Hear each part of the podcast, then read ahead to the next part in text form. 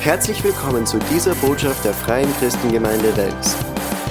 Schön, hey, Heldenzeit ist das Thema der Glaubenskonferenz und es ist auch so ein bisschen das Thema, das Gott eigentlich dieses Jahr uns aufs Herz gelegt hat, für uns als Gemeinde, für dieses Jahr als Schwerpunkt zu setzen dass wir einzeln auch Helden sein dürfen. Und wenn man so daran denkt, ein Held zu sein, dann ist es ein bisschen so, okay, ich kann jetzt nicht mit, mit Rambo war mein Held früher. Kennt ihr den noch? So die ältere Generation. Rotes Stirnband, dann das Knicklicht. Ähm, und was macht das Licht? Es leuchtet. Ja. Das kennen nur die Insider. Okay, aber das war so einer unserer Helden. Ja. Rambo, der, der hat alle einfach besiegen können im Alleingang. Und irgendwie will jeder ein Held sein, aber wenn man sich dann das anschaut, was ein Held tut, dann denkt man sich, vielleicht bin ich doch kein Held. Oder vielleicht möchte ich doch kein Held sein. Ähm, und dennoch hat Gott uns, glaube ich, dazu berufen, so Alltagshelden zu sein. Das hört sich vielleicht nicht ganz so spannend an oder nicht ganz so cool, aber Alltagshelden, ich habe so ein bisschen darüber nachgedacht, das ist etwas, das wir alle sein können. In unserem Alltag, weißt du, keiner, keiner wird wirklich so ein Held wie Frodo. Ich meine, er ist ein bisschen Anti-Held, aber trotzdem ein Held. Oder, oder wie all diese Superhelden, die es so gibt im, im, im Fernsehen oder die es ja, irgendwie halt gibt äh, in den Comics. Aber so Alltagshelden, wir alle leben in einem Alltag und müssen den bewältigen. Und in, unserer, in unserem Alltag, da müssen wir Helden sein oder dürfen wir Helden sein. Und das schaut ganz spezifisch und ganz unterschiedlich aus, bei jedem Einzelnen natürlich.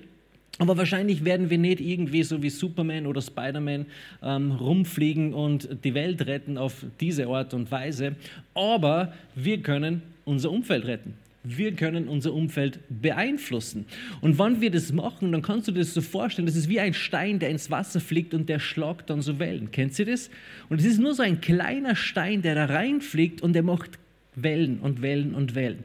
Und umso mehr Steine da reinfliegen, umso mehr wird das Wasser bewegt, umso mehr wird unser Umfeld bewegt. Und ich glaube, das ist die Art von Helden, wozu wir auch berufen sind, unser Umfeld zu beeinflussen, um unser Umfeld ein bisschen aufzurütteln und aufzuwecken für das Wirken Gottes.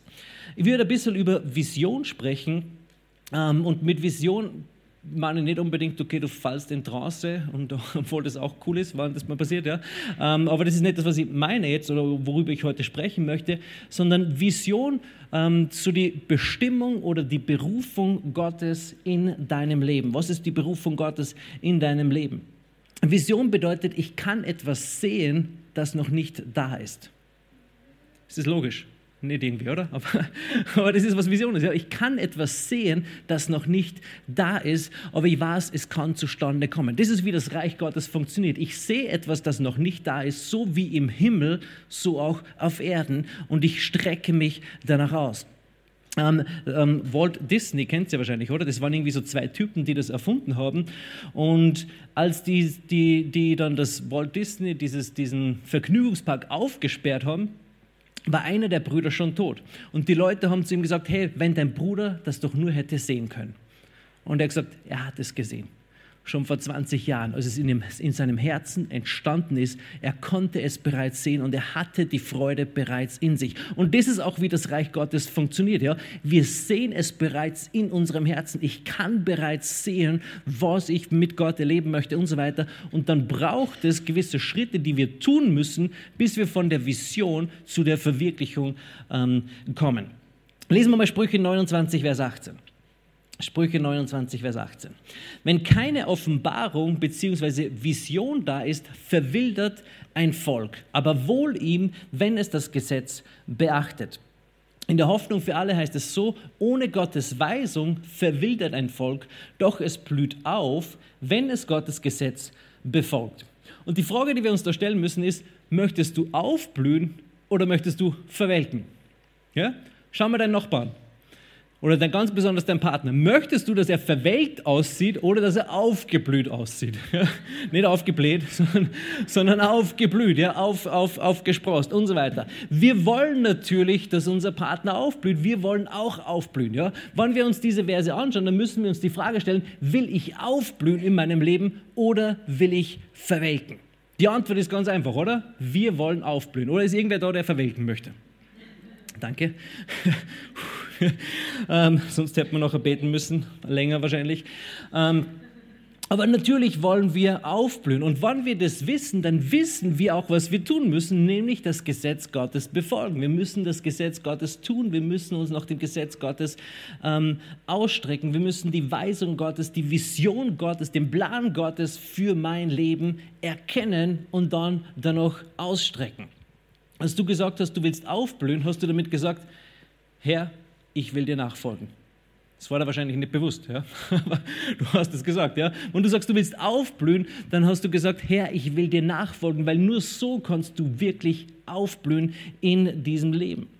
Und die Vision, die wir als Gemeinde haben, ist, Österreich wird erfüllt mit der Erkenntnis der Herrlichkeit des Herrn. Das ist die Vision, die wir als Gemeinde haben. Das ist die Vision, die Gott uns gegeben hat. Und danach strecken wir uns aus. Das sehen wir, versuchen wir uns auch immer wieder vorzustellen, zu fokussieren. Hey, Österreich wird erfüllt mit der Erkenntnis der Herrlichkeit des Herrn. Das ist die Vision, die Gott uns gegeben hat. Und danach strecken wir uns aus. Und wenn du ein Teil dieser Gemeinde bist, und die meisten von euch sind es, dann ist es auch ein Teil von deiner Vision, von deiner Bestimmung in deinem Leben, weil du gehörst dieser Gemeinde an. Und Gott hat uns diese Vision gegeben. Und das Coole ist, immer wenn Gott dir einen Auftrag gibt, gibt er dir auch das Werkzeug dazu, diese Dinge zu tun. Das bedeutet, das Werkzeug, das wir bekommen haben, du persönlich für dein Leben, aber auch wir als Gemeinde, ist angepasst an die Vision, die Gott uns gegeben hat. Verstehst du das? Wenn du zum Baum fällen brauchst du eine Axt oder einen Motorsack. Ja? Und, und wenn das dein Auftrag ist, dann gibt dir Gott, bildlich gesprochen, jetzt eine Motorsäge und nicht einen Schraubenschlüssel. Ja? Das ist das falsche Werkzeug, um einen Baum zu fällen. Das ist das falsche Werkzeug. Und wann wir die Vision bekommen haben, Österreich wird erfüllt mit der Erkenntnis der Herrlichkeit des Herrn, hat Gott uns die Salbung gegeben für diese Vision und nicht für eine andere. Deshalb müssen wir uns dann auch ausstrecken, das zu tun, wozu Gott uns berufen hat. Und dann ist der Segen Gottes automatisch da. Manchmal laufen wir einfach los in unserem Leben und tun irgendetwas und dann sagen wir, ah ja, Jesus, kannst du das bitte segnen, was ich getan habe. Ja? Aber wenn wir uns zuerst nach dem ausstrecken, was Gott in unserem Leben tun möchte, dann ist der Segen, dann gehen wir mit dem Segen Gottes los. Das ist ein ganz anderes, ein ganz anderer Ort von, von Leben oder im Segen Gottes zu wandeln. Ähm, Jesaja 6, 1 bis 3. Im Todesjahr des Königs Usia, kannst du dich an den erinnern? Wahrscheinlich nicht, oder? War jetzt nicht so der bekannte König. Ähm, da sah ich dem Herrn sitzen auf hohem und erhabenem Thron und die Säume seines Gewandes füllten den Tempel. Seraphim standen über ihn. Jeder von ihnen hatte sechs Flügel. Mit zweien bedeckte er sein Gesicht, mit zweien bedeckte er seine Füße und mit zweien flog er. Und er rief, und einer rief dem anderen zu und sprach, heilig, heilig ist der Herr der Herrscher. Die ganze Erde ist erfüllt mit seiner Herrlichkeit. Da kommt diese Vision, die wir, ähm, die wir haben von der Gemeinde, da kommt diese Vision her. Aber schau dir mal die Gebetszeit an, die Jesaja hier hat. Das finde ich total cool, oder? Er geht ins Gebet, er ist sofort im Thronraum Gottes und, und das Gewand Gottes erfüllt den ganzen Thronraum und dann sieht er Engel. Weißt du, wenn du solche Gebetszeiten hast, dann freust du dich auf die nächste Gebetszeit. Dann denkst du nicht, ah, schon wieder beten, sondern dann denkst du, yeah, ich darf in den Thronraum Gottes rein. Ich darf mit dem Schöpfer des Universums reden. Ich darf Gemeinschaft mit ihm haben. Wir sollten solche Gebetszeiten haben. Das heißt nicht, dass jede Gebetszeit so ist, wahrscheinlich nicht, ähm, aber es kann immer wieder so sein.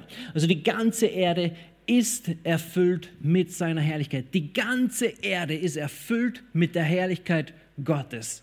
Das erstaunt mich so sehr. Weißt du, du kannst überall auf dieser Welt sein und Gott begegnen und errettet werden, weil Gott Gottes Herrlichkeit hat die ganze Erde erfüllt. Aber nicht jeder hat diese Herrlichkeit erkannt, ganz offensichtlich, oder? Sonst wäre ganz Wels und darüber hinaus errettet. Aber die Herrlichkeit Gottes ist in ganz Wels, steht in ganz Wels zur Verfügung. Menschen müssen nur die Wahrheit hören, die Wahrheit verstehen und annehmen und schon können sie die Herrlichkeit Gottes erleben. Das erleben wir immer wieder auch, wenn wir auf der Straße sind und Menschen das Evangelium erzählen. Es ist völlig wurscht, ob du auf der Straße bist, ob du neben der Straße bist, ob du beim Kebabstandel bist oder beim Eisverkäufer. Die Herrlichkeit Gottes ist da. Überall. Überall. Sie ist überall da. Auch in der Disco. Ja? Auch dort ist die Herrlichkeit Gottes. Sie ist überall und wir können sie erleben. Habakuk 2, Vers 14. Denn die Erde wird davon erfüllt sein, die Herrlichkeit des Herrn zu erkennen, wie das Meer, das, wie das Wasser, das den Meeresgrund bedeckt. Also der einzige, ähm, oder das, was wir brauchen, ist, dass Menschen die Herrlichkeit Gottes erkennen. Die Herrlichkeit Gottes erkennen. Also die ganze Erde ist erfüllt mit der Herrlichkeit Gottes, aber nicht jeder hat die Herrlichkeit Gottes ähm, erkannt. Aber die Herrlichkeit Gottes erkannt ist da. Das bedeutet, es gibt noch einiges an Arbeit für dich. Schau deinen Nachbarn, schub's nochmal. Ja, verbreite die Herrlichkeit Gottes, sagt zu ihm. Du bist ein Träger der Herrlichkeit Gottes. Du trägst die Herrlichkeit Gottes in dir und auf dir. Und irgendwann kommt diese Zeit, wo es von ganz allein, oder wann Jesus kommt, dann ist die Herrlichkeit Gottes und die Erkenntnis der Herrlichkeit Gottes voll und ganz da. Das wird so eine wunderbare Zeit kommen. Ja? Es wird so, weißt du, das Beste liegt noch immer vor uns. Manchmal denken wir uns, okay, es wird immer alles schlimmer. Das stimmt nicht. Das Beste liegt noch immer vor uns. Die Herrschaft Jesu über die ganze Welt. Das liegt noch immer ähm, vor uns. Aber das ist die Vision, die wir haben als Gemeinde. Deshalb haben wir Bibelschule, deshalb haben wir Glaubenskurse, deshalb haben wir Hauskreise, deshalb haben wir Outreach, deshalb sind wir gemüht, äh, bemüht, auch in Österreich Gemeinden zu bauen, die dieselbe DNA haben wie mir, ja, diesen selben freisetzenden Glauben, der uns frei gemacht hat. Und was mir am Leben Jesu immer so beeindruckt, sind viele Dinge, oder was mich so erstaunt ist manchmal, wie fokussiert Jesus gelebt hat. Wie fokussiert er war auf die Vision, die Gott ihm gegeben hat. Also sein Leben war voller als mein Leben. Es war auch voller als dein Leben. Weißt du, es ist interessant, egal mit wem du sprichst, jeder sagt, er hat viel zu tun, oder? Ich frage mich manchmal, warum ist das so? Ja? Warum tun alle Leute ähm, so viel? Ich sage immer, ich habe nie einen Stress. Und das stimmt wirklich. Ich bin wirklich nie gestresst. Ähm, aber das Leben Jesu, er war so fokussiert, obwohl sein Leben so voll war. Der hat so gut wie nie eine Ruhepause gehabt. Als er zu seinen Jüngern gesagt hat, komm, lass uns rüberfahren ans andere Ufer, sind die Leute brrr, rübergelaufen ans andere Ufer und waren wieder da. Dann hat er den ganzen Tag gepredigt und gelehrt und dann haben die Jünger gesagt, hey, schickt die Leute nach Hause, damit sie sich was zum Essen kaufen können. Und Jesus, gebt ihr ihnen zu essen? hey, wir haben gerade den ganzen Tag gearbeitet, ich würde jetzt selber eine Pause haben. Nein, Jesus sagt, gebt ihr ihnen zu essen. Nach dieser Aktion schickt Jesus seine Jünger mit dem Boot weg, sagt, fahrt rüber ans andere Ufer und er selbst geht auf den Berg, um zu beten. Dann betet er bis irgendwann mitten in die Nacht, dann sieht er seine Jünger Not leiden, geht auf dem Wasser rüber und hilft seinen Jüngern. Angekommen auf der anderen Seite sind schon wieder die Volksmenge da. Ja? Hat die ganze Nacht durchgemacht, hat gebetet und seine Jünger retten müssen ähm, und so weiter. Also das Leben Jesu war so voll von vielen Dingen. Gleichzeitig ist er versucht worden von den Pharisäern. Sie wollten ihn der Sünde überführen. Er hat die Kranken geheilt, er hat Tote aufgeweckt. Ähm, er hat am Boot geschlafen mit einem Kissen. Jesus hat sein Kopfkissen mitgehabt. Das finde ich immer so, so erstaunlich und irgendwie so cool, dass er einfach sein Kopfkissen mitgehabt hat am Boot und hat dort geschlafen. Also es ist biblisch, mit einem Kopfkissen zu schlafen, ganz egal, was irgendwelche Ärzte sagen. Ähm, es ist eine gute Sache. Ja? Jesus hat es gemacht. Ähm, und in all dem hat Jesus gewusst, hey, am Ende dieser Zeit steht das Kreuz.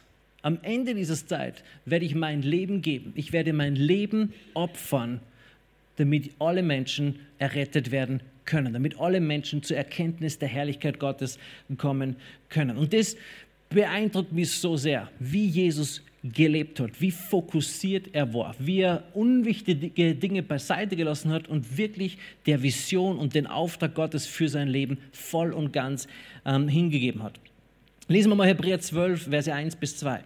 Deshalb lasst nun auch uns, der wir eine so große Wolke von Zeugen um uns haben, jede Bürde und die uns so leicht umstrickende Sünde ablegen und mit Ausdauer laufen, den vor uns liegenden Wettlauf, indem wir hinschauen auf Jesus, den Anfänger und Vollender des Glaubens, der um der vor ihm liegenden Freude wegen die Schande nicht achtete und das Kreuz erduldete und sich gesetzt hat zu Rechten des Thrones Gottes. Jede Bürde, heißt es hier, sollen wir ablegen. Jede Bürde. Bürde. Und das sind, wenn man, es genau, wenn man das genauer betrachtet, ist es eine starke Aussage. Ja? Was ist eine Bürde? Das muss man vielleicht erst einmal definieren. Und ich glaube, damit ist nicht unbedingt gemeint, ähm, all die schlimmen Sünden, die du so irgendwie in deinem Leben hast, an die du irgendwie denken kannst. Ja? Äh, eine Bürde ist eine Last, die man trägt und meistens ist damit eine seelische Last gemeint. In unserer Ehe bin ich die Bürde. ich bin die seelische Last, meine Frau, sie hat die schlaflosen Nächte, ich schlafe immer gut. ich schlafe wirklich immer gut. Ähm, gestern bin ich um halb zehn eingeschlafen, das ist unglaublich. ähm, nun gut, ähm, aber jede Bürde sollen wir ablegen. Und eine Bürde ist etwas, das uns hindert, unseren Lauf zu laufen. Und die Bibel fordert uns, fordert uns auf, unser Leben immer wieder neu zu betrachten und zu schauen, hey, was ist eine Bürde in meinem Leben? Was kann oder sollte ich ablegen, damit ich meinen Lauf laufen kann und damit ich ihn vollenden kann? Schaust du manchmal Sport? Wahrscheinlich die meisten, ja? Ähm, oder einige.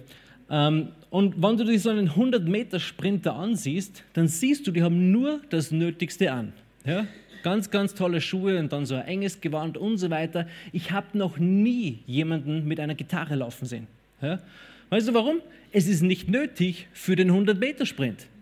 Er denkt sich nicht, ja, vielleicht können wir zwischendurch stehen bleiben und Kumbaya, my Lord, singen und ein Lagerfeuer machen. Ja? Das wäre doch irgendwie nett. Ja? Das passt vielleicht zu einem Campingtrip, aber nicht zu einem 100-Meter-Sprint. In diesem Fall wäre es eine Bürde. Es wäre eine Bürde. Es wäre nicht okay. Oder du siehst auch keinen, weiß ich nicht, Fußballspieler mit einem Rucksack rumherlaufen, mit, einem, mit einer Bredeljausen drin. Ja, vielleicht können wir sie zwischendurch, wenn gerade vorne der Angriff ist und ich bin hinten in der Verteidigung und es tut sich nicht, dann kann ich ja schnell mal Jausen ausbocken. Speckbrot, na kurz, oder? Und ein Radar, wie auch immer. Ja? Das siehst du nicht, weil es wäre eine Bürde, wenn wir so leben würden, wenn sie so ihren Lauf oder ihren Sport machen würden. Es wäre eine Bürde. Das ist, was eine Bürde ist. Das bedeutet nicht unbedingt, dass ein Bredeljausen schlecht ist. Ja? Es bedeutet nicht, dass Gitarre spielen schlecht ist. Wir wissen alle, es ist super. Ja? Aber in manchen Fällen ist es eine Bürde. Und wenn wir unser Leben betrachten und dann denken wir vielleicht, okay, ich muss irgendwie besser und heiliger leben. Aber manchmal ist eine Bürde vielleicht einfach nur, ähm, was sage ich jetzt, damit ich ja möglichst vielen Leuten auf die Füße steige? äh, vielleicht ist eine Bürde einfach nur deine Einstellung, deine Einstellung zur Gemeinde. Vielleicht ist deine Bürde, ähm, dass die Welt dir unbedingt verkaufen will, hey, du brauchst dieses Auto, dann bist du wirklich frei. Aber damit du dieses Auto besitzt, musst du erst einmal 40.000 Euro Schulden machen. Ja? Dann bist du wieder gefangen.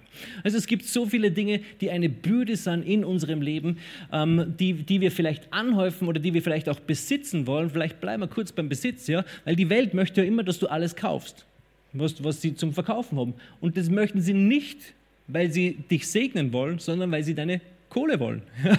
Darum geht es, wenn Leute dir etwas verkaufen wollen in erster Linie. Und manchmal leben wir so, möglichst viel Besitz zu ergattern und weil wir sorgen, ganz besonders in einer Glaubensgemeinde, ja, Gott möchte uns segnen, er möchte, dass ich dies und jenes habe. Und all dieser Segen ist dann vielleicht irgendwann eine Bürde und wir haben so viel Zeug, dass wir gar nicht mehr wissen, wohin damit, oder? Wem geht's so? Schau mal in deine Wohnung rein und frag dich, was brauche ich wirklich? Und was ist eine Bürde? Was hindert mich, mein Leben so zu leben, damit ich wirklich meinen Lauf vollenden kann? Also ich bin im Jahr immer wieder auf ein paar Begräbnissen, das ist einfach so. Ähm, und man fragt sich dann immer wieder so, man hört dann so die letzten Worte, was, was über diesen Menschen gesprochen wird. Und man sucht immer das Beste und man hört immer das Beste von dieser Person. Aber ich habe noch nie gehört, dass der Prediger gesagt hat, und er hat sich so einen tollen Fernseher gekauft. Ja? Und er hatte so ein tolles Auto. Und, und was er sich alles leisten konnte. Keiner will am Ende des Lebens sagen, ähm, ich habe ein Haus voller Zeugs, das ich nicht brauche. Ja? Das will keiner am Ende seines Lebens sagen. Und, und das ist vielleicht ein bisschen herausfordernd, aber ich bin eben immer wieder auf Begräbnissen und ich stelle mir dann immer wieder die Frage, hey, wie will ich mein Leben leben? Was möchte ich, dass der Pfarrer, darf der Josh darf mein Begräbnis machen? ich habe das Vorrecht, vor ihm nach Hause zu gehen, ich bin älter und schöner. Ähm, Deshalb darf ich vor ihm nach Hause gehen, ein paar Fallen in sein Haus bauen, bevor er hochkommt. Und deshalb darf er mein Begräbnis machen. Was wird er dann sagen über mein Leben? Ja? Wird er sagen, hey, der Thomas hat einen Haufen Dinge besessen, die haben ihm alle aufgehalten, seinen Lauf zu laufen? Oder er war fokussiert. Ja? Am Ende wollen wir alle sagen, hey, wir wollen fokussiert sein. Wir wollen das tun, was Gott uns aufgetragen hat ähm, zu tun. Also was ist eine Bürde in deinem Leben? Und ich würde es gar nicht irgendwie betiteln, aber denk einfach selber mal darüber nach. Wenn du heute am Abend redest, frag einfach mal Gott, hey, was ist eine Bürde? Wo kann ich mein Leben irgendwie leichter machen? Wir haben für uns selbst entdeckt, äh, extreme Weisheit, umso weniger Zeug du hast, umso weniger musst du aufräumen. das ist logisch, oder? Und ich hasse aufräumen. Frag meine Frau. Ich liebe es überhaupt nicht. Das bedeutet, umso weniger Sachen ich besitze, umso weniger Dinge muss ich aufräumen in meinem Leben. Also was ist die Bürde in deinem Leben? Ähm, leg es ab. Ja? Leg es ab. Nimm nur das mit, was du wirklich brauchst. Um deinen Lauf zu laufen, brauchst du Ausdauer, haben wir, haben wir hier gelesen. Ja? Du brauchst Ausdauer. Lass uns mit Ausdauer laufen, den vor uns liegenden Weglauf. Und wenn du mit so viel Gepäckstück umherlaufst, dann hast du keine Ausdauer. Dann kannst du deinen Lauf nicht so laufen, wie du ihn laufen solltest. Und ohne Ausdauer werden wir nicht ans Ziel kommen. Was nimmst du mit, wenn du auf Urlaub fährst? Hast du das schon mal überlegt? Niemand beginnt zu Hause die Küche abzubauen und sagen, ah, den, den würde ich schon gern mitnehmen. Ja? Oder mein Flatscreen, den sollten wir schon mitnehmen. Ich weiß genau, im Hotel, da gibt es so eine Wand, die ist ganz leer, da würde der super gut hinpassen. Das würden wir nicht machen, weil wir alle wissen, das wäre völlig bescheuert, sowas zu tun. Ja? Ich kann nicht meine ganze Wohnung mitnehmen, weil ich nehme nur das mit, was ich wirklich brauche im Urlaub. In meinem Fall ist es eine Badehosen. Alles andere brauche ich nicht. Sonnencreme manchmal. Aber, aber das ist das, was man braucht wirklich, ähm, wenn man auf Urlaub fährt. Ja? Was brauchst du? Was brauchst du wirklich? Und so können wir auch unser Leben betrachten. Ja? Was ist das Ziel? Was ist die Vision Gottes für mein Leben? Und was brauche ich, um diese Vision zu erfüllen? Das zeigt uns, wie wir unser Leben leben müssen, damit wir dorthin kommen, wo Gott uns haben möchte. Lesen wir mal Epheser 2, Vers 10. Epheser 2, Vers 10. Denn wir sind sein Gebilde in Christus Jesus geschaffen zu guten Werken, die Gott vorher bereitet hat, damit wir in ihnen wandeln sollen. Gott hat gute Werke für dich vorbereitet. Gott hat gute Werke für dich vorbereitet und du darfst in diesen Werken wandeln. Du darfst in diesen Werken wandeln und das ist manchmal ein bisschen herausfordernd oder schwierig. Kennst du das? Manchmal ist diese Welt irgendwie so zart und Arbeitskollegen sind zart, frag mich, ich weiß, wovon ich spreche. Ähm, und, und verschiedene Situationen sind irgendwie zart. Aber Jesus hat um der vor ihm liegenden Freude willen den Kampf gekämpft oder seinen Lauf gelaufen. Und manchmal ist es in meinem Leben auch so. Ja, manchmal fragen mich Leute, hey, warum bist du immer so ähm, nicht unbeteiligt. warum, warum stören dich manche Sachen nicht oder warum fordern dich gewisse Dinge nicht heraus? Ja? Und manchmal ist es so, hey, es geht vorbei, denke mal. Und manchmal schaue ich hin in den Himmel. Am Ende wird alles gut. Am Ende war sie, ich habe mein Haus am Himmel. Auf der einen Seite gibt es Tiefschnee, auf der anderen Seite ist das Meer zum Surfen. Ja? Und mein Dach hat ein Strohdach.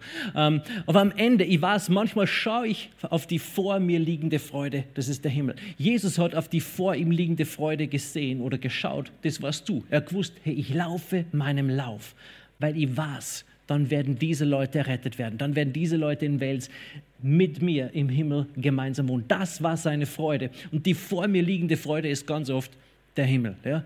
Wenn mich alles irgendwie nervt, ich schaue zum Himmel und ich weiß, am Ende wird alles gut. Ich werde vor Jesus stehen und ich werde dann nicht über die Probleme der Erde sprechen. Ganz sicher nicht. Weißt du, wenn du im Himmel bist, manchmal denken wir uns dann, okay, ich werde Gott fragen und ich werde mich beschweren über diese Dinge. Na, null. Wenn du dort bist, wirst du keinen Gedanken mehr daran verschwenden, was, was für Herausforderungen und wie schwierig es vielleicht manchmal war.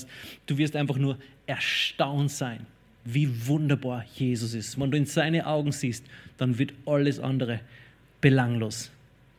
Belanglos. Und manchmal hilft es, diesen Blick immer wieder zu haben. Manchmal hilft es mir auch, gewisse Bücher oder Geschichten zu lesen von, von Leuten, die im Himmel waren. Das ist so schön, wenn diese Leute solche Geschichten erzählen, was sie erlebt haben und was sie gesehen haben ähm, im Himmel. Matthäus 16, Vers 18. Matthäus 16, Vers 18. Vers 18, man es findet.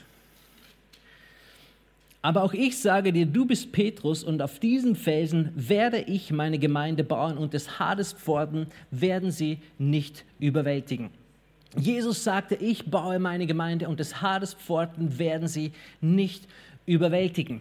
Und Jesus baut Gemeinde. Das ist, was Jesus macht hier auf dieser Erde. Und er hat uns alle eingeladen, da mitzuwirken und damit zu, mitzuarbeiten. Und er sagt auch, des Hadespforten werden diese Gemeinde nicht überwältigen. Egal, was der Teufel versucht, egal, was er macht, er kann die Gemeinde nicht besiegen. Er kann die Gemeinde nicht überwältigen. Jesus hat bereits über ihn triumphiert. Er hat bereits den Sieg für uns bekommen. Er hat bereits den Sieg für uns geholt. Und wir alle haben vielleicht ein Bild davon, wie unsere Gemeinde sein soll oder vielleicht auch ein Bild davon, wie, wie deine Stadt sein soll, wie Österreich sein soll, wie dein Arbeitsplatz sein soll. Ähm, aber das beste Bild davon hat Jesus. Er hat ein Bild davon, wie diese Gemeinde sein soll. Er hat ein Bild davon, wie deine Familie sein soll. Jesus hat ein Bild davon, wie Österreich sein soll. Er hat ein Bild davon, wie dein Arbeitsplatz aussehen soll. Er hat ein Bild davon. Es ist ihm nicht egal. Und der beste Weg, Gemeinde zu bauen oder deine Stadt zu erreichen, deine Familie, deinen Arbeitsplatz zu erreichen, ist auf Gottes Art und Weise. Er hat den besten Plan. Er weiß, wie man deinen Arbeitsplatz erreicht. Ihr kennt wahrscheinlich die Geschichte ähm, vom, vom Mauerfall in Jericho, oder? Im Alten Testament im Buch Josua. Josua hat die Führung übernommen vom Volk Israel und dann sind sie durch den Jordan marschiert. Das war noch alles ziemlich cool, auch herausfordernd. Aber dann ist so irgendwie der erste große Kampf und er geht vorher ins Gebet und Gott gibt ihnen ein sehr, er hat ein sehr interessantes Bild oder Vision davon, wie er Jericho einnehmen möchte. Und er gibt ihm dieses Bild und er sagt ihm, hey, Jericho werden wir so einnehmen. Einmal am Tag, sechs Tage lang, wird die ganze Armee rund um die Stadt gehen.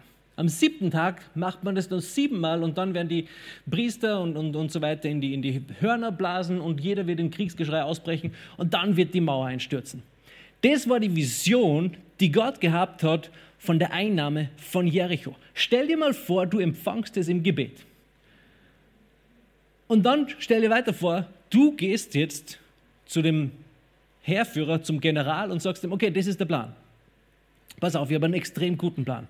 Ich weiß jetzt nicht genau, wie der den erklären soll. Es hat sowas vorher, vorher hat sowas noch nie wer gemacht, aber er wird hundertprozentig funktionieren. Er ist genial. Wir werden sechs Tage lang rund um die Stadt gehen.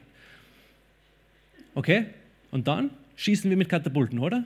Haben wir brennende Pfeile? Haben wir sonst irgendetwas? Haben wir, haben wir Flugsaurier? Irgendetwas Cooles muss doch dabei sein, ja? Nein, aber am siebten Tag am siebten Tag, das ist wirklich genial, pass auf, dann werden wir siebenmal rund um die Stadt gehen. Ist das nicht super, ja?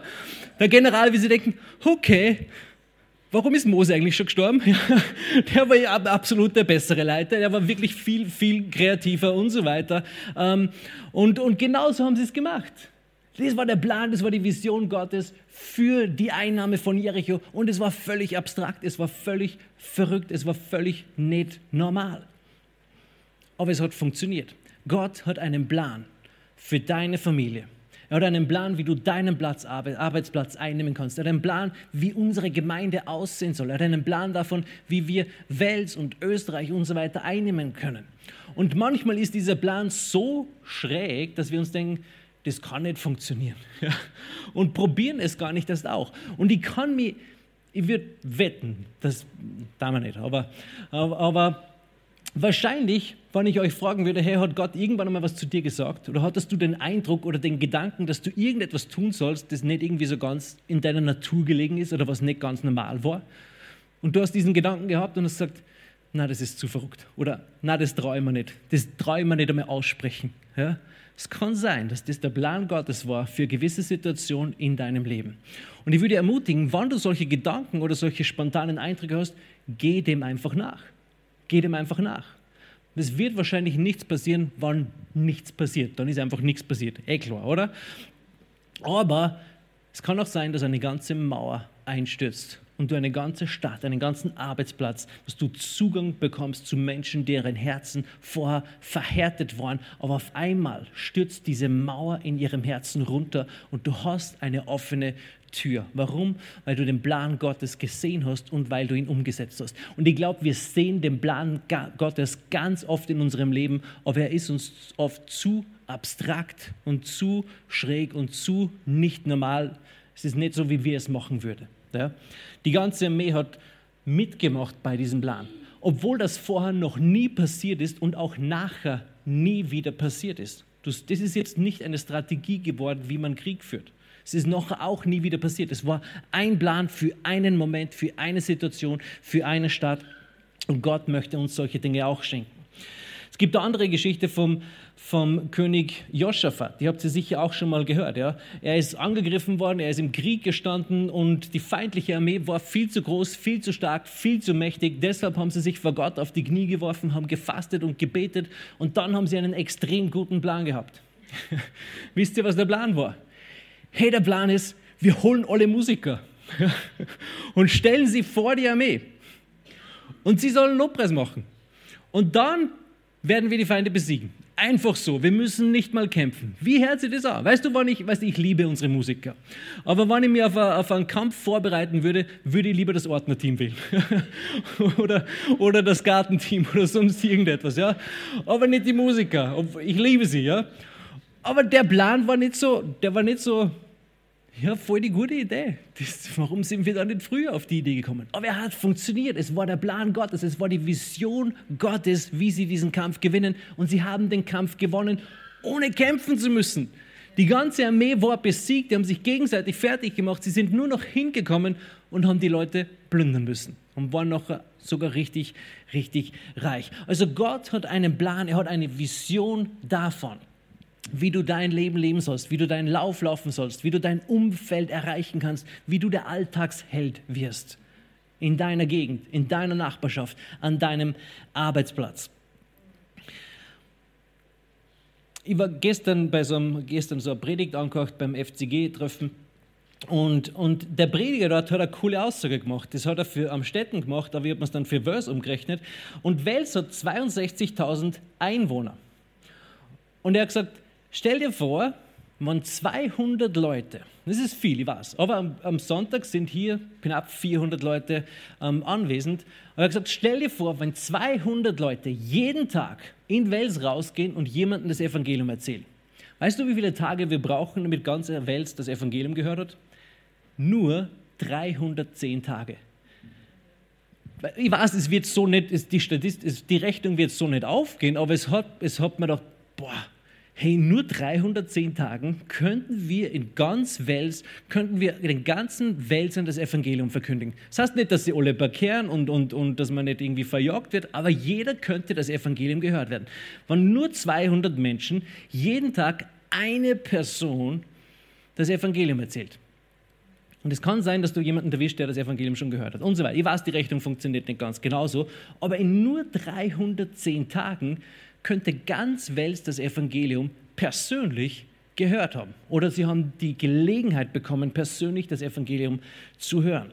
Und das hat mich so ermutigt, einfach auch wieder mehr in diese Richtung zu machen, ja? mehr in meinem Alltag zu schauen, wo habe ich eine Gelegenheit, eine Mauer einzureißen und ein Herz zu erreichen. Das ist, was wir machen wollen. Ja? Wir wollen Mauern einreißen und Herzen für Gott gewinnen.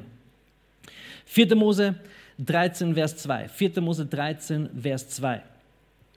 Sende die Männer aus, dass sie das Land Kanaan auskundschaften, das ich den Söhnen Israels gebe. Je einen Mann für den Stamm seiner Väter sollt ihr aussenden, jeder ein Fürst unter ihnen, einen der führenden Männer. Und das ist die Geschichte, als Mose die zwölf Kundschafter ausgesandt hat nach Kanaan, um das Land auszukundschaften, ähm, damit sie dieses Land dann einnehmen können.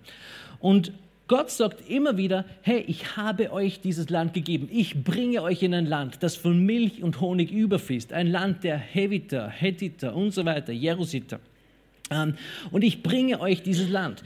Und Gott sagt, sende dir führende Männer aus. Das waren Leiter, die Gott hier ausgesandt hat, damit sie dieses Land auskundschaften. Und dann gehen diese zwölf Leute los und die Vision Gottes war klar. Ihr werdet dieses Land einnehmen. Ich werde euch in dieses Land, ich, Gott, ich höchstpersönlich, bringe euch in dieses Land. Und jetzt schaut euch dieses Land an. Und diese zwölf Leute gehen los, ihr kennt die Geschichte, ja? Dann kommen sie zurück und sie sagen zuerst, boah, das Land ist super. Das sind die Trauben und die sind riesig und das Land ist so toll, es fließt wirklich von Milch und Honig über. Aber es gibt dort die Riesen. und die Menschenfresser und alle, all die Bösewichte, die in diesem Land drinnen sind. Wir können das nicht schaffen. Wir werden das nicht schaffen. Und Kaleb und Josef haben gesagt, hey, nein, nein, nein, nein, wir können das schaffen. Wenn Gott für uns ist, dann werden wir das schaffen. Sie haben an der Vision, an dem Traum Gottes festgehalten. Und weißt du, was ihre Belohnung war? Sie sind fast gesteinigt worden von ihren Glaubensgeschwistern, die genau mit ihnen unterwegs waren. Sie haben gesagt, na, wir werden die steinigen, ja, ihr werdet, haltet den Mund, ihr werdet uns alle umbringen, wir werden euch steinigen. Warum? Weil sie an der Vision Gottes festgehalten haben. Und manchmal ist es so, wenn Gott uns eine Vision gibt und wir darauf hinlaufen und sagen, wir können es schaffen, dass manchmal Leute in unserem Umfeld sagen, sei ruhig, das wird nichts. Ja? Der Zug ist abgefahren, es wird nicht funktionieren, das ist nicht, das ist nicht okay. Ich würde ermutigen, bleib dran. Wenn Gott zu dir gesprochen hat, dann wird es passieren, außer du hörst auf, außer du bleibst stehen. Dann wird es nicht zustande kommen. Aber es gibt, kein, es gibt keinen Gegner, es gibt keinen Bürgermeister, es gibt keine Stadt, es gibt kein, kein Umfeld, was dich daran hindern kann, das verheißene Land einzunehmen. Es gibt nichts, was dich daran hindern kann, das verheißene Land einzunehmen. Das, was Gott dir zugesagt hat, das wird er dir auch geben. Dort wird er dich auch hinbringen. Er wird es zustande bringen. Und dann hat das ganze Volk zu weinen begonnen und gesagt, okay, wir werden alle sterben, wir sollten wieder zurück nach Ägypten. Dort hat es Knoblauch und Lauch gegeben und Fleischtöpfe zum Essen. Sie haben ganz ausgeblendet, dass sie vorher Sklaven waren. Aber man liest die Geschichte und denkt sich, um Himmels Willen, was ist mit euch los? Ja? Ihr habt all die Wunder erlebt, ihr habt die zehn Plagen erlebt, ihr habt erlebt, wie das Meer geteilt wurde, wie, wie Wasser aus dem Felsen gekommen ist und so weiter. Ihr habt all diese Dinge erlebt und jetzt auf einmal, kurze Zeit später, da ist kein Jahr vergangen, das sind ein paar Monate gewesen, kurze Zeit später denkt ihr, Gott kann euch nicht in dieses Land bringen und du liest das und dann denkst dir, geht es euch nur gut? Ja? Und ich versuche mich manchmal hineinzuversetzen oder diese Geschichten in mein Leben hineinzuziehen. Und wenn ich mein Leben betrachte, dann denke ich mir manchmal von mir selbst, geht es mir nur gut? Nach all dem, was Gott bereits getan hat in meinem Leben. Weißt du, wir alle haben wahrscheinlich das größte Wunder erlebt, das man jemals erleben kann. Wir sind vom Neuen geboren worden. Es war größer als die zehn Plagen und all diese Dinge. Du bist ein neuer Mensch, du bist neu in Christus. Und dann gibt Gott uns einen Auftrag und sagt, tu dies, tu jenes, ähm, geh dorthin und so weiter. Und wir denken uns nur, das können wir nicht schaffen.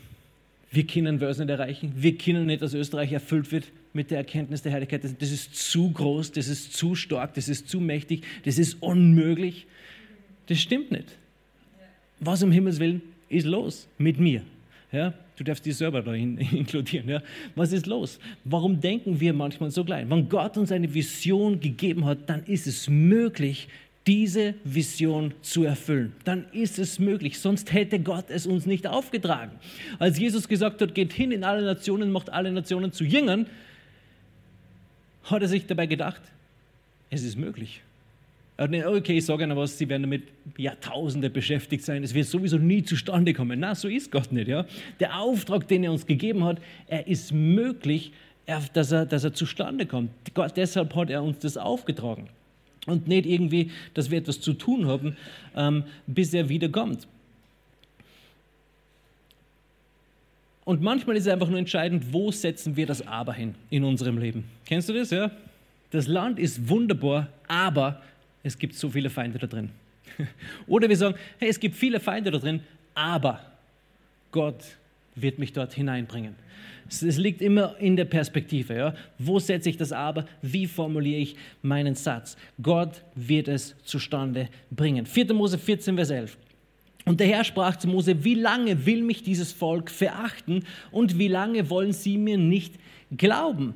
bei all den Zeichen, die ich in ihrer Mitte getan habe. Und das ist eine, eine, eine, eine total wichtige Aussage. Wie lange will mich dieses Volk verachten? Wie lange wollen sie mir nicht glauben? Es gibt nur eines, was dich daran hindern kann, Gottes Zusage in deinem Leben zu erleben. Und es ist nicht der Chef. Es ist nicht der Arbeitskollege, es ist nicht deine Familie, es ist nicht deine Nachbarschaft und nicht der Staat oder sonst irgendwer.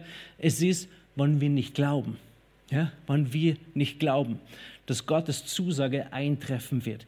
Alles, was er uns verheißen hat, wird zustande kommen, wann wir im Glauben daran festhalten. Also nur eines hindert dich daran, Gottes Zusagen zu empfangen, wann wir nicht glauben. Also Menschen werden immer verärgert, wenn ich solche Aussagen mache, aber mir, hilf, mir helfen solche Aussagen, weil ich kann meine Arbeitskollegen normalerweise nicht verändern. Du kannst den Autofahrer vor dir nicht verändern. Ja. Du kannst deine Umwelt oft nicht verändern. Du kannst den Staat ganz oft nicht verändern und so weiter und so fort. Aber du kannst dich verändern. Ja. Das ist das Leichteste, was es ist, sich selbst zu verändern. Es ist super leicht, dich selbst zu verändern, aber es ist extrem schwierig, Umstände oder andere Menschen zu verändern. Deshalb start with the man in the mirror, hat Michael Jackson so gesagt, oder? Also wie lange wollen sie mir nicht glauben? Ähm, 4. Mose 14, Vers 26. Aber mein Knecht Kaleb, weil ein anderer Geist in ihm war und er mir völlig nachgefolgt ist, ihn werde ich in das Land bringen, in das er hineingegangen ist, und seine Nachkommen sollen es besitzen. Also Kaleb und Josua dann auch, in ihnen war ein anderer Geist. Sie werden das Land besitzen. Gott hat gesagt, all die anderen Leute werden es nicht besitzen. Warum? Weil sie ihnen nicht geglaubt haben. Aber in Kaleb und Josua war ein anderer Geist. In Johannes 6, Vers 63 heißt es, meine Worte sind Geist und Leben. Pass auf, diese zwölf Kundschafter sind mit dem Wort Gottes ausgesandt worden. Nämlich das Wort war, ich bringe euch in ein Land, das von Milch und Honig überfließt. Das war die Vision, das war das Wort Gottes und Kaleb und Josua haben dieses Wort in ihrem Herzen getragen. Alle anderen haben die Umstände angesehen und das Wort wurde rausgerissen aus ihrem Herzen. Sie haben sich gedacht, okay, es kann nicht passieren. Aber Kaleb und Jose haben die Umstände gesehen und haben dann gesagt, okay, es ist schwierig, es ist herausfordernd, aber Gott hat gesagt, ich bewahre das in meinem Herzen. Ich mag diese Aussage von, von Maria, als sie den Engel Gabriel getroffen hat. Dann heißt es, und sie bewahrte all diese Worte in ihrem Herzen. Wenn Gott zu uns spricht, müssen wir das Wort in unseren Herzen bewahren, weil der Feind kommt und er möchte es rausreißen. Er möchte nicht, dass du den Plan Gottes für dein Leben erfüllst, weil das bedeutet, dass du ihm eine richtige mitgeben wirst. Ja? Wenn du Gott nachlaufst, dann bedeutet es Niederlage für den Feind. Dann bedeutet es eine Niederlage für ihn. Deshalb möchte er gar nicht erst, dass du beginnst. Weil wenn du beginnst, dann merkst du, hey, es ist richtig cool. Ja, es ist richtig cool, Gottes Plan für mein Leben nachzulaufen und nachzujagen. Gut, wir müssen zu Ende kommen. Ähm, nachdem all diese Jahre vorbei waren in der Wüstenwanderung, sehen wir dann 45 Jahre später in Josua, das werden wir uns jetzt nicht mehr anschauen, dass Kaleb und, und Josua, es war Zeit für sie, das Land einzunehmen. Und Kaleb sagt zu Josua, gib mir dieses Land, das der Knecht Gottes Mose mir damals zugesagt hat. 45 Jahre später steht Kaleb da. Ich mir dann immer so an vor wie einer von Braveheart, so mit einer Axt, so eine zweischneidige Axt, wie einer von den Zwerge. Ähm, und sagt er, gib mir dieses Land, ja, ich werde es in Besitz nehmen. Er hat sich dieses Wort 45 Jahre lang bewahrt in seinem Herzen. Er hat die Vision Gottes nicht aus den Augen verloren, obwohl er nichts falsch gemacht hat. Er hat alles richtig gemacht und musste 45 Jahre warten, bis er in das verheißene Land hineinkommen konnte. Aber er hat die Vision Gottes nicht aus den Augen verloren. Und was auch immer, es sind einige Leute da. Gott hat euch eine Vision gegeben.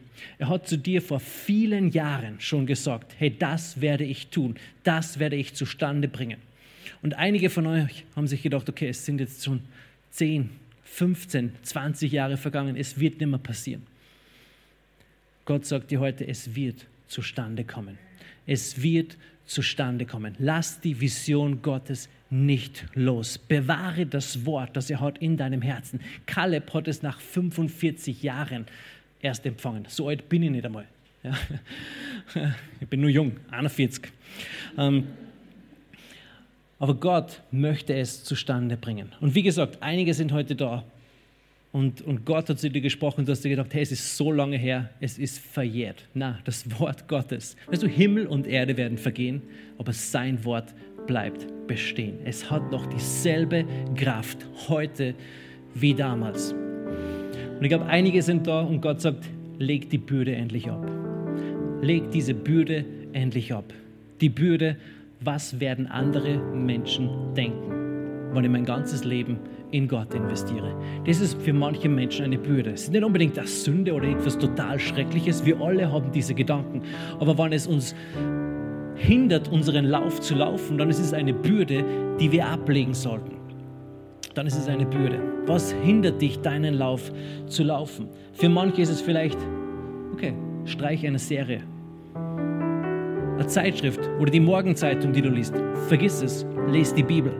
Leg gewisse Bürden in deinem Leben ab, damit du bereit bist, mit Ausdauer deinen Lauf zu laufen. Lass uns gemeinsam aufstehen. Danke, Jesus. Danke, Jesus.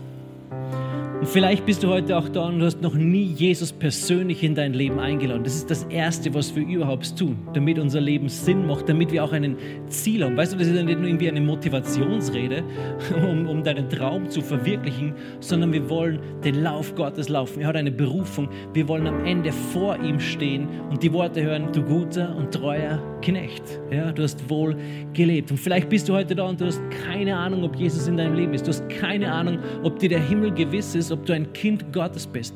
Die Bibel sagt, alles, was wir tun müssen, ist zu glauben, dass Jesus für uns gestorben ist und das auch auszusprechen. Und wenn du heute da bist und Jesus in dein Leben einladen möchtest, dann will ich dir jetzt die Gelegenheit geben. Vielleicht machen wir alle kurz unsere Augen zu, keiner schaut umher. Wenn du sagst, hey, ich brauche Jesus in meinem Leben, dann heb jetzt kurz deine Hand, damit ich weiß, für wen ich beten kann. Ich schaue umher, wenn du da bist, sag, hey, ich brauche Jesus in meinem Leben, dann heb jetzt deine Hand und warte nicht länger. Also wir alle wissen nicht, wie lange wir leben, wir alle wissen nicht, was, was morgen passiert. Nutze heute die Gelegenheit, um Jesus einzuladen. Ich schaue nur kurz umher, ich sehe jetzt keine Hand. Und wir werden trotzdem beten. Sagen wir gemeinsam, Herr Jesus, ich glaube, dass du für mich gestorben bist und dass du auferstanden bist, dass du all meine Schuld getragen hast. Und ich bitte dich, komm du in mein Leben. Sei du der Herr in meinem Leben. Ich will dir nachfolgen. Amen. Amen. Ein weiteres Gebet habe ich nur. Wenn du da bist und sagst, hey, es gibt gewisse Bürden in meinem Leben, die ich ablegen möchte, dann will ich jetzt für die beten. Ja? Du musst nicht sagen, was es, ist, was es ist, aber ich möchte, dass du deine Hand hebst. Ich will, dass es dir was kostet. Ja? Ich will, dass du bereit bist, diesen Schritt zu machen und auch zu sagen, hey, es stimmt. Ich werde extra beten, dass es nicht funktioniert, wenn du die Hand nicht hebst. Manchmal müssen wir diesen Schritt machen, damit wir sagen, hey, Herr, ich bin bereit. Völlig wurscht, was es mir kostet, völlig wurscht, was mein Umfeld sagt, völlig wurscht, was andere Leute denken. Halleluja. Ich hebe arme Hand. Danke, Jesus, dass du da bist. Herr, du siehst all die Hände, die nach oben gegangen sind. Du siehst Menschen, die gewisse Dinge in ihrem Leben ablegen wollen. Herr, und ich danke dir, dass deine Salbung jedes Joch zerbricht. Und zwar jetzt in Jesu Namen. Herr, ich danke dir, dass du Menschen freisetzt von gewissen Dingen. Frei von Pornografie. Frei von, von, von Medien. Für manche ist es wirklich Social Media. Ja, du solltest gewisse Social Media Plattformen löschen. Du brauchst sie nicht, um deinen Lauf zu laufen. Und alles, was dich auffällt, hält dich nur auf. Ja. Also lösche diese Dinge. Hey, ich danke dir für jeden Einzelnen, der aufgezeigt hat. Ich danke dir, dass du sie freisetzt. Ich danke dir, dass du ganz spezifisch ihnen auch die Kraft gibst, diese Dinge zu überwinden in ihrem Leben, damit sie wirklich den Lauf laufen können, den du für sie vorbereitet hast. Hey, ich danke dir, dass du wirklich Menschen berufen hast, auch in den fünffältigen Dienst hinein. Ich danke dir, dass du Prediger berufen hast. Ich danke dir, dass du Menschen berufen hast in die Geschäftswelt hinein, um, um auch Geld zu verdienen, um das Evangelium zu bauen und zu verkündigen Herr. Ich danke dir, dass du Menschen freisetzt, jede Bürde abzulegen, Herr. Und nicht, dass wir einfach irgendwo hinlaufen, um uns selbst zu verwirklichen, Herr, sondern weil wir dir nachlaufen wollen und dir dienen wollen. Ich danke dir für jede Bürde, die jetzt zerbrochen wird, in Jesu mächtigen Namen. Amen. Amen. Hey, Gottes Segen. Danke, dass du zugehört so lang. Geh raus, sei ein Segen, erzähl irgendjemandem von Jesus. Wenn du Gebet brauchst, ganz besonders, wenn du das erste Mal mitgebetet hast, dann komm nach vorne. Ähm, wir sind für dich da und wir beten für euch. Gottes Segen, schönen Sonntag. Ciao. Hier endet diese Botschaft. Wir hoffen, Sie wurden dadurch gesegnet. Für mehr Informationen besuchen Sie uns unter www.fcg-wells.at.